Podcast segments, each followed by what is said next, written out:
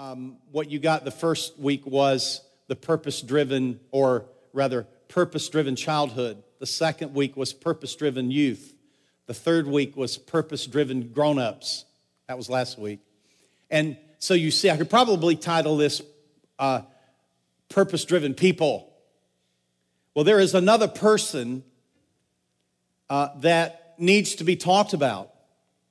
We don't usually refer to this as a person, but God does.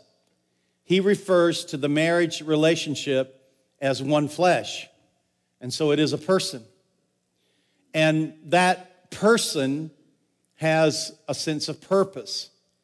And so I, I want to I want to answer three questions this morning about purpose driven marriage. Okay, three, three questions. The, the first question is how? It's, it's actually the third question, but I, I want to whet your appetite as to where we're going.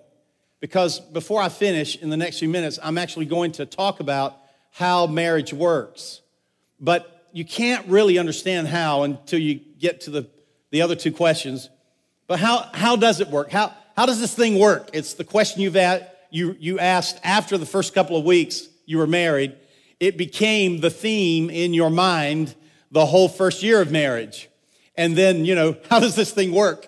And then the, the rest of your life, married, you're constantly coming back to redefining what that means. I, I, thought it meant this, but that doesn't seem to be working very well. So maybe it means this. And we jump in and think maybe this is going to fix the way we relate to one another and what it's producing and, and whether I'm happy or not and, and all of the things that go into marriage. Listen, marriage, no one ever will stand up and say marriage is easy, okay? I mean, it, our relationship with Jesus, he said, you know, if you if you will abide in me, then you can call that easy. I mean, if you learn how to flow with him, and then there's an ease in that because it's his power, his strength. But I'm talking about every day grinding it out with one another in a way that's not easy and comes up against many barriers and stumbling blocks and issues and problems and temptations and offenses and uh, you know uh, and then there's the the tragedies of life and the hard spots and the things we find it hard to forgive and you know things of that nature. So you're i mean marriage is, is just it's it's not easy. And so we we need to come back to these very basic questions. How? How does this thing really work?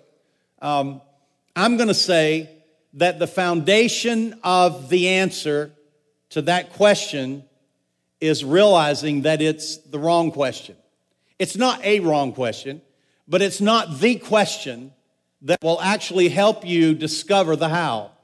You have to ask another question. Now, I would go straight to that question, but there is another question that we need to respond to. We actually live in a time in history where this month in June, the Supreme Court of the United States will uh, actually possibly change the very definition of marriage. And so it is a cultural conflict that is happening in our world, in our time, right now. And I, we can't ignore that. I, what, what I want to do is answer the question of what. Okay, first, what is marriage? And it's an important thing that I, I think I've taken for granted so over my life because I grew up in a Christian home. I grew up in a church that taught the scriptures. And, and so there are some basic understandings that I've been taking for granted most of my life. And here I am at almost 60 years old um, having to answer that question within the context of our culture. And so let's do that today, if not for your sake, for your, the ability that you might be able to firmly find it in the scriptures and to establish that. But I, I'm even going to say, and just let this kind of lead you on, I'm going to say that this is not, it is a very important question. It's, it's an, it, it has become a very important question for us. But it's not the most important question. Again, the most important question will help us answer these two questions the how and the what. But the what, let's, let's settle that or at least look at what the Bible says concerning the what. Uh, we're going to look at uh, Ephesians chapter 5, verse 31. This is in the New Testament, so it's not Old Covenant. This is New Covenant.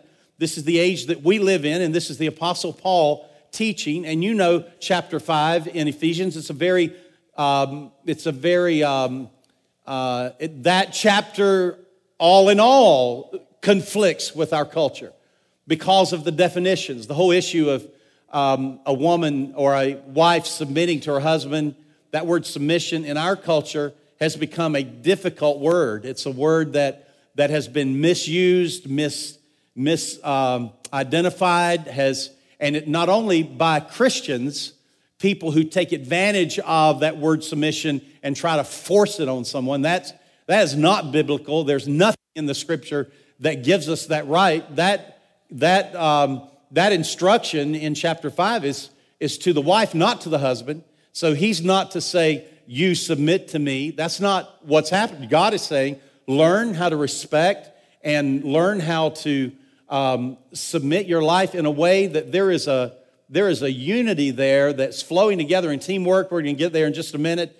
To, to the, the beautiful thing uh, is is um, is in the it's in the after the next five minutes of my message. So I'm going to hang on, just hang on right there. So the the um, uh, but don't misidentify what this is. Um, there's, there's a relationship. Uh, let me read it first. It's uh, verse 31 For this reason, a man shall leave his father and mother and be joined to his wife, and the two shall become one flesh. I'm not going to read the whole chapter, but you know what it says. Most of you do. And it's a very difficult thing to talk about in the context of our current culture. And what God has done is He has actually established something that, that needs roles. And the roles being walked out in a godly manner actually produce a really beautiful thing that both the husband and the wife will find very fulfilling and very right and God providing the strength for, okay? And so we'll get there in just a minute. Uh, let's look at the Jesus definition. We want to make this solid so that you see this in Mark chapter 10, verses 6 through 8.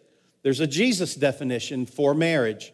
And so you'll notice that he quotes the very same. That verse in Ephesians that Paul is writing is a quote from Genesis chapter 2.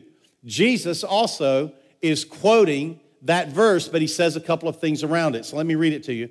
But from the beginning of the creation, God made them male and female. For this reason, a man shall leave his father and mother and be joined to his wife, and the two shall become one flesh, so that then they are no longer two, but one flesh. Jesus said that. That's, that's out of the words of the Son of God, out of the mouth of the Son of God. He said it. He, he affirmed the original definition. He affirmed it. Paul affirmed the original definition. So we have an Old Testament, we have the New Testament, we have Jesus himself in the transition clarifying what marriage is. Now let's look at Genesis chapter 2, verse 21. This is the creator definition, okay? The creator of us was also the creator of marriage. And uh, did you know, do you realize this? That there is no institution or culture or nation that can ever claim that they are the beginning point of this thing we call marriage. It goes all the way back to the very beginning of the first couple, really the issue of marriage and what it is is tied in to your belief in who God is and whether He actually created us and created this or not, because that, that's what happened. We go back to the beginning. The Lord, uh, we're going to start with, I think that's, is it verse 21? Is that what we have? Yep. And then we'll keep going. And the Lord God calls a deep sleep I just realized that my, uh, my verses here are not complete. So let me open to it myself. I actually have a Bible. And I do not just read the scripture from my notes. Here we go. And the Lord God caused a deep sleep to fall on Adam, and he slept, and he took one of his ribs and closed up the flesh in its place. Then the rib made the Lord God, the rib which the Lord God had taken from man, he made into a woman and he brought her to the man, and Adam said, This now, this is now bone of my bones and flesh of my flesh. She shall be called woman, because she was taken out of man. Therefore, a man shall leave his father and mother and be joined to his wife. There's no question here about the wife being female. This is an obvious thing in the scripture. And they shall become one flesh. Now, let me just say something here. There's a, there's a, just, this is, you know, it's something that I couldn't avoid in talking about marriage because of where we are right now. It's not something that I feel like I really need to convince people of uh, because I feel like you're probably already there, but, but this is where we are in our culture. So let me just show you this. We are a culture within a culture. We are the kingdom of God culture within a culture. We, we, don't, we don't decide what is and how by, based on the influence of a culture. We're actually, it's supposed to be the other way around. It's supposed to be a, the kingdom culture influencing the other culture, all right? And that's influence, which means that there is a demonstration happening, that there's something going on that can be looked at and identified and lifted up and said, that thing works. See, that's, so I, I would be cautious. I would just be cautious with uh, mudslinging. I'd be cautious with, you know, start, when we come and start attacking certain people and saying, you're the problem, just be careful because there's a mirror somewhere in that story. There's a place where the body of Christ themselves has to have to owe up. The people of God need to owe up to the fact that maybe we have been we have been hiding what is real and right and true, and we've not even been focusing on it ourselves. Our whole our whole um, our whole demonstration of marriage has not been a very good example in recent years. And so I, I think this is a place where we need to come back and say, look, wait just a minute. This is not about being angry at somebody, being mad, getting you know, this, this is about the, it's not truly, listen, listen to me carefully. Listen, now don't miss. I'm, I'm, I'm, I'm an American. I know that. I know our history. I stand on it strong, but listen carefully. This is not about America. This is about the people of God. This is about the church. This is about the kingdom. I'm not an American first. I could have been born in another country. Come on now. I am, I am a kingdom person first. And so I've got to be salt and light. I've got to be the leaven in the loaf that's growing and influencing and demonstrating and loving and giving and, and influencing a culture so that the culture actually sees it, wants it, hungers for it, grabs onto it. That's our job, not to stand here and say, you bad culture. Come on now. Come on. That's, that's who we are. And so let's not be identified that, yes, I'm not saying don't take a stand. I'm not saying don't, I'm not saying to compromise you. I hope you hear what I'm saying. We, we have to look in the mirror and say, wait just a minute. If they don't get it, then maybe it's because we haven't been showing it.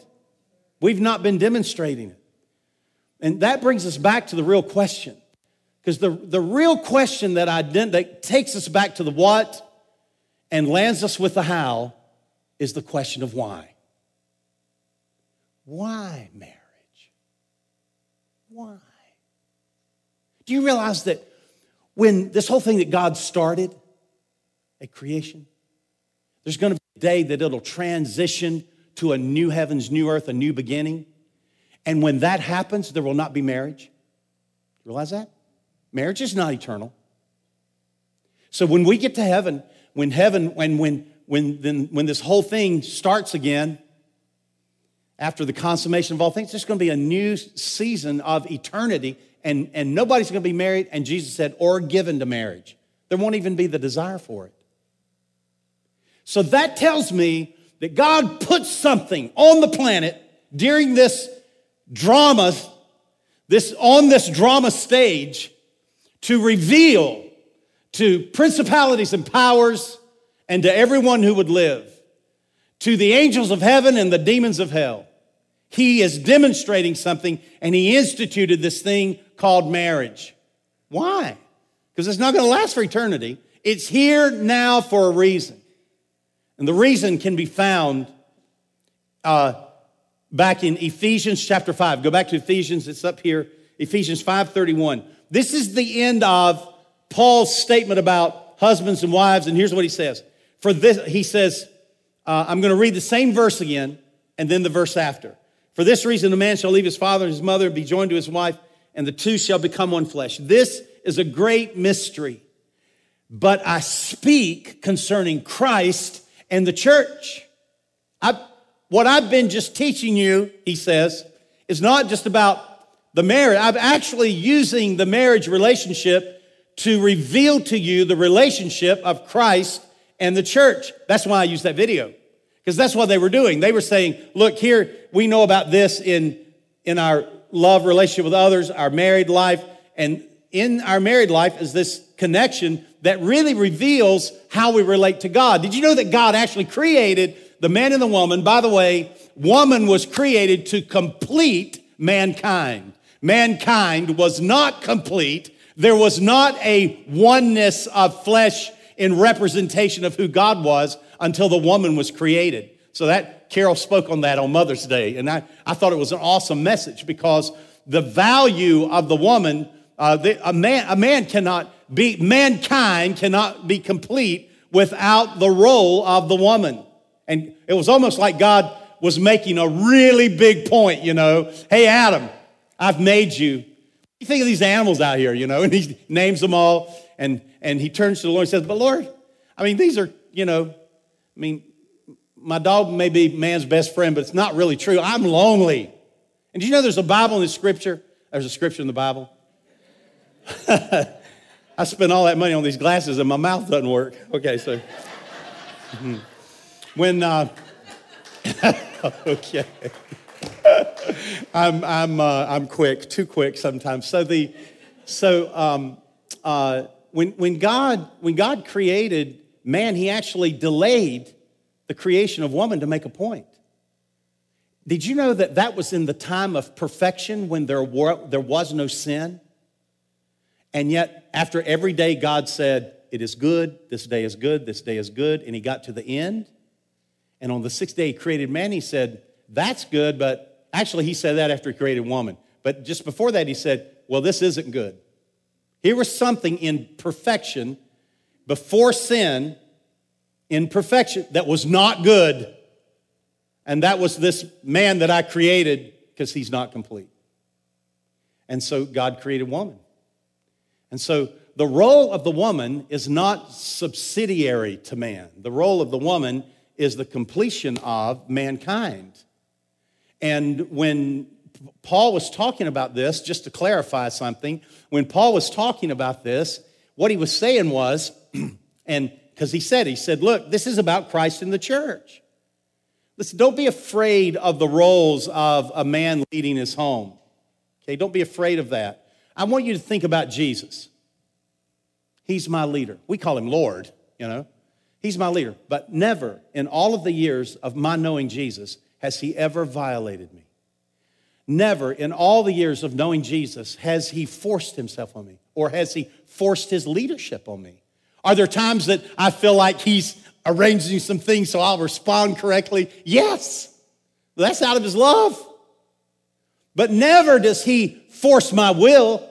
Never does he say, You have to love me. I will make you love me. Well, I mean, he went to the cross, died for me. He did everything he could to make me love him, and I still have a choice whether I'll love him or not. And so, listen, here's what I found out about Jesus. After all these years, let me tell you this about Jesus the one greatest demonstration of leadership there has ever been. He is the most humble of men that I've ever known or read about. No one is more humble than Jesus. You know what happened? Jesus never said, You will follow me. Jesus lived in such a way that people wanted to follow him. He actually did it. He did this so that leadership would be identified as something that it was the desire of the follower to follow. He didn't force it. He didn't force it. He said to his disciples, first time, What is it that you want? He was tapping into the place of their desire. And he lived in such a way and served them in such a way that they wanted to be with him. Listen, I don't know anybody that wouldn't follow that. That's what it means to be a leader. That's what the Bible means by husbands taking a lead. Somebody has to lead. See, there's a there's a need, and it's it's just true. And it's what it does is it demonstrates the way heaven and earth are structured. There is a leader. There must be a leader. This is what's missing in the world. This is what's missing in our culture. There must be a leader, and there's only one ultimate leader, and that's Jesus himself. And so he's demonstrating the need for leadership in our lives. And then he, when he, when he says to the woman, submit, well, he's not, it's not some kind of, you know, crack the whip, slavery submission. This is a place where, where we are all learning together. By the way, did you notice right before that in chapter five, right before the verse that says, Wives, submit to your husbands? I mean, the verse before, the, the exact verse before it says, submitting to one another. Did you see that? It's right there. For some reason, God strategically placed those two scriptures right next to each other, submitting to one another. I am a brother in Christ to Carol McLeod. She is my sister in Christ. When we get to heaven, we're not going to be married. I will still be her brother in Christ, and she'll be my sister in Christ. And, and the Bible teaches us to submit to one another as brothers and sisters in Christ. These are roles. My, a wife submitting to her husband is not that the husband doesn't submit to the wife. There's a submission to a greater one, and that's Christ Himself. And in that, we learn that relationships are real and exciting and vibrant when we learn how to team together in a way. Yes, there's a leader. But see, let me tell you, if you're a good leader, listen, if you're not a good leader, you're going to have to tell people that you're a leader. If you're not a leader, you're going to have to force people to lead you. You're going to have to walk around with a title around your neck if you're not a good leader. But if you're a good leader, you're actually, you're actually looking for the elevation of others around you so that they step to the plate and are valuable in their own right and can lead and serve and give and not be hindered by your leadership. That's the best leadership of all. It's what Jesus did. He led, he led, he led, he gave, he gave, he served, he served, he humbled himself, then he got out of the way and said, Now you do it. Now you are my hands, you are my feet, you're gonna represent me. He, that's what he did. So don't, you know, don't get cocky about this stuff. This is this, the real deal is far different than what we even can identify, much less our culture. Our culture reads that scripture and says, man, that's horrible. Well, that's because they've maybe they're not seeing it demonstrated the way it ought to be. Okay? All right, so um, the why. Here's the reason. This is a great mystery, but I speak concerning Christ and the church. Here's the purpose of marriage. Here's God's purpose. Ready? God's purpose to reveal himself. You've heard me say it. I'll keep saying it till we get it. God's purpose. He has a purpose that He's fulfilling, and His purpose is to reveal Himself. That's been the problem of all ages and the answer. And the purpose of marriage is to demonstrate who God is and how we relate to Him. That's the purpose of marriage. The, per, the marriage relationship is actually a viable, visible witness of how we relate to God. And we're demonstrating it. He actually created this thing just for the drama stage, and he takes it back out of the mix when we get into the eternal thing, just for the drama stage to reveal to all the demons of hell and the angels of heaven and all who will ever live how to relate to God and who God is. So you see, that changes everything. I want to ask you a question. Hey guys, let me ask you a question.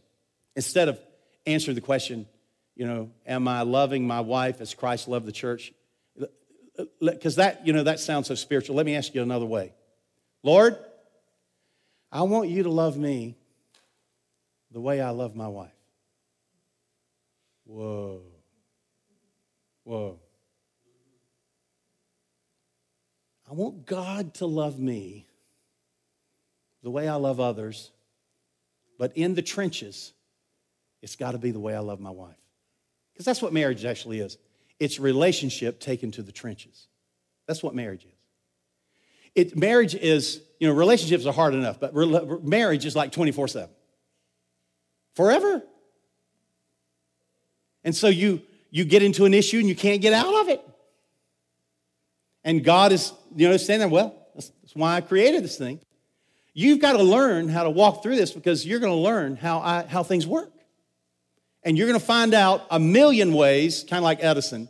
He found, found out a thousand ways that it didn't work, and then he discovered electricity. Okay, so that's what marriage is. We're working through things, and that doesn't work. We work through it, that doesn't work. We do it this way, that doesn't work. What we're doing is we're working out the kingdom dynamic of what does work, and it forces us back. And so I'm going to close with this. Here's how to win. You want me to tell you how to win? I'm going to tell you how to win in your marriage. Here's how you win. Number one, you stay focused on the purpose. If, you, if, if we say that the purpose of marriage is to meet each other's needs, let's say that we, because even if we don't say it, that's what's in the back of our minds. We walk through life thinking that is the human definition of marriage to meet each other's needs 50 50. You give, I give, somehow we're going to meet each other's needs, be fulfilled, and be happy with it. That is the human uh, cultural definition of marriage anywhere. And yet, what does that do? Man, let me tell you, that will destroy your, you, eventually you're going to find out that God never intended for the other person to 100% meet your needs. Somewhere along the way, you're going to find out that that thing has a dead end street. There's no way God ever intended that in one another, that we would fulfill the other person completely. And so, walking around and thinking in your mind, if that person would just meet my needs, the world would be a better place. That is destruction that will take your life downhill. You've got to reach higher for your purpose, the reason for marriage. The reason for marriage is that we're demonstrating something. We're revealing who God is and how we relate to Him. That changes everything. Now, Carol and I have been kind of forced into this because we're both in ministry. Carol, before we were married, um, was we were at Oral Roberts University, and and uh, just close your ears for a minute. And so Carol was really something at ORU as a student. She was the first woman to speak in Vespers, which was a huge service, well known around the country. She was the first women's chaplain at ORU. And so her gifts and talents were there even uh, before these days with Just, Joy's Just Joy Ministries. And then as we were married and began to have children, and, and I'm pastoring a church, and we're in North Carolina, and listen, Carol made a shift. She laid down her gifts and said, I'm going to raise my children. Somebody said to me last night, what she really did was she invested her giftedness into her children during those years. That's what she did. And so she gave of herself to her children through those years and to the ministry through my role in ministry all those years. And I saw it often. I would say to her, Why? I know what gifts and talents you have. Why aren't they being used? I mean, it was like a question to God why is this happening? We'd look at Christian television, see ministries all over America. I'd say, I'd say, Lord, my wife, my wife, my wife. I know what's in her, my wife. And one day, you know, we realized there's that there's that demand on a pastor's wife to be a certain thing, and she was playing the piano as you know every pastor's wife is supposed to do, right? And so she was playing the piano. I was leading worship. The whole, you know, we were planting a church, and and uh, and so uh, one day I said, Carol, you know what? I don't think that God's will for you is to meet the demands of people's view of a pastor's wife. I think you're actually called to and being given the privilege of, as a pastor's wife, to tap into your own calling and gifting and concentrate on that. And as we moved back to Buffalo and the kids were growing up, going to college, then Carol began to do that, and you've seen the result of that and what it is. But what happened in those years was this Carol spent those years laying down her giftedness and encouraging mine. And then when she came to the plate and our kids are going off to college, now's my opportunity to turn around and encourage what's happening in her life. And here's what we've discovered that as we encourage each other's giftedness and look for the other person to be successful, oh my goodness, there's this little thing in the Bible called giving and receiving, seed faith, some call it, where when you give, give, give, all of a sudden you realize that it comes back, it comes back, it comes back. That the, the true meaning of fulfillment is in the giving, not in the receiving. And so, so we discover this that the, uh, so number one, stay focused on your purpose. Number two, build teamwork atmosphere. This is a team dynamic that we're doing. Number three, work to make your teammates successful. And that becomes a win. Anybody watching the NBA playoffs second game tonight? Okay, nobody. I'm the only one. Okay. Wow, y'all are weird. Anyway, so uh, anybody heard of LeBron James? Okay, he's the greatest, most intimidating single, you know, best of all time. This guy's just absolutely incredible. Just not the same as even Michael Jordan. He's not. I'm not going to say he's better, but he's just bigger and and just more intimidating and dominating. And that guy the other night in the first game scored 44 points in one game, and his team lost. Now they could have won. It was a close game, but there was a point being made all week. The other team has a really good player. He scored about half the points of, of LeBron James, but they won as a team. They've got a better team. See, let me take the individualism in a marriage will occasionally win, but it won't win in the end. It's the team dynamic that wins. It's when each person is focusing on the other person's giftedness, the other person's value, the other person's life, and lifting it up and elevating and saying, Wow, great job. I see that in you. Do it again. Boy, I like that. And it's promoting it. It's doing the other thing too. It's, it's not destroying one another behind the scenes. And then what comes to the fruition of that is a team dynamic that's far more fulfilling. It's a win, it's a championship win when you play as a team. There's a little verse in Corinthians says, Let no one seek his own, but let each one the other's well being. What that means is, don't just don't seek your well-being, seek the well-being of others. And that is really true in marriage. And that will demonstrate, that will demonstrate the relationship we have with Christ. This is the witness that Jesus is looking for in the earth to reveal who God is. It all has to do with that. Let's stand together.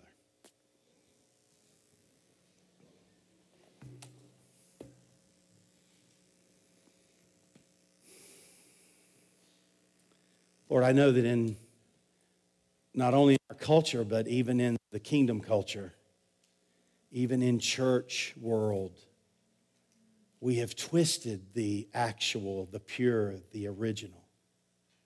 It's been twisted. And Lord, I, I pray for a, I pray for a, uh, a coming back to, really a reaching forward for the true definition of, the true purpose of, the reason that you've put us here to relate this way, the demonstration of who you are. Lord, I know there are those who are not married or have been married.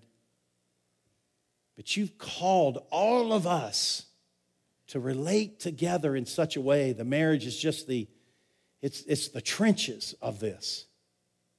But we're called to relate to one another. Jesus said, Love one another, and the world will know that you're my disciples. That's how they'll know it for your love for one another. Thank you, Lord. We praise you today send us out with a fresh vision for marriage. In Jesus' name we pray. Amen. God bless you. Have an awesome day.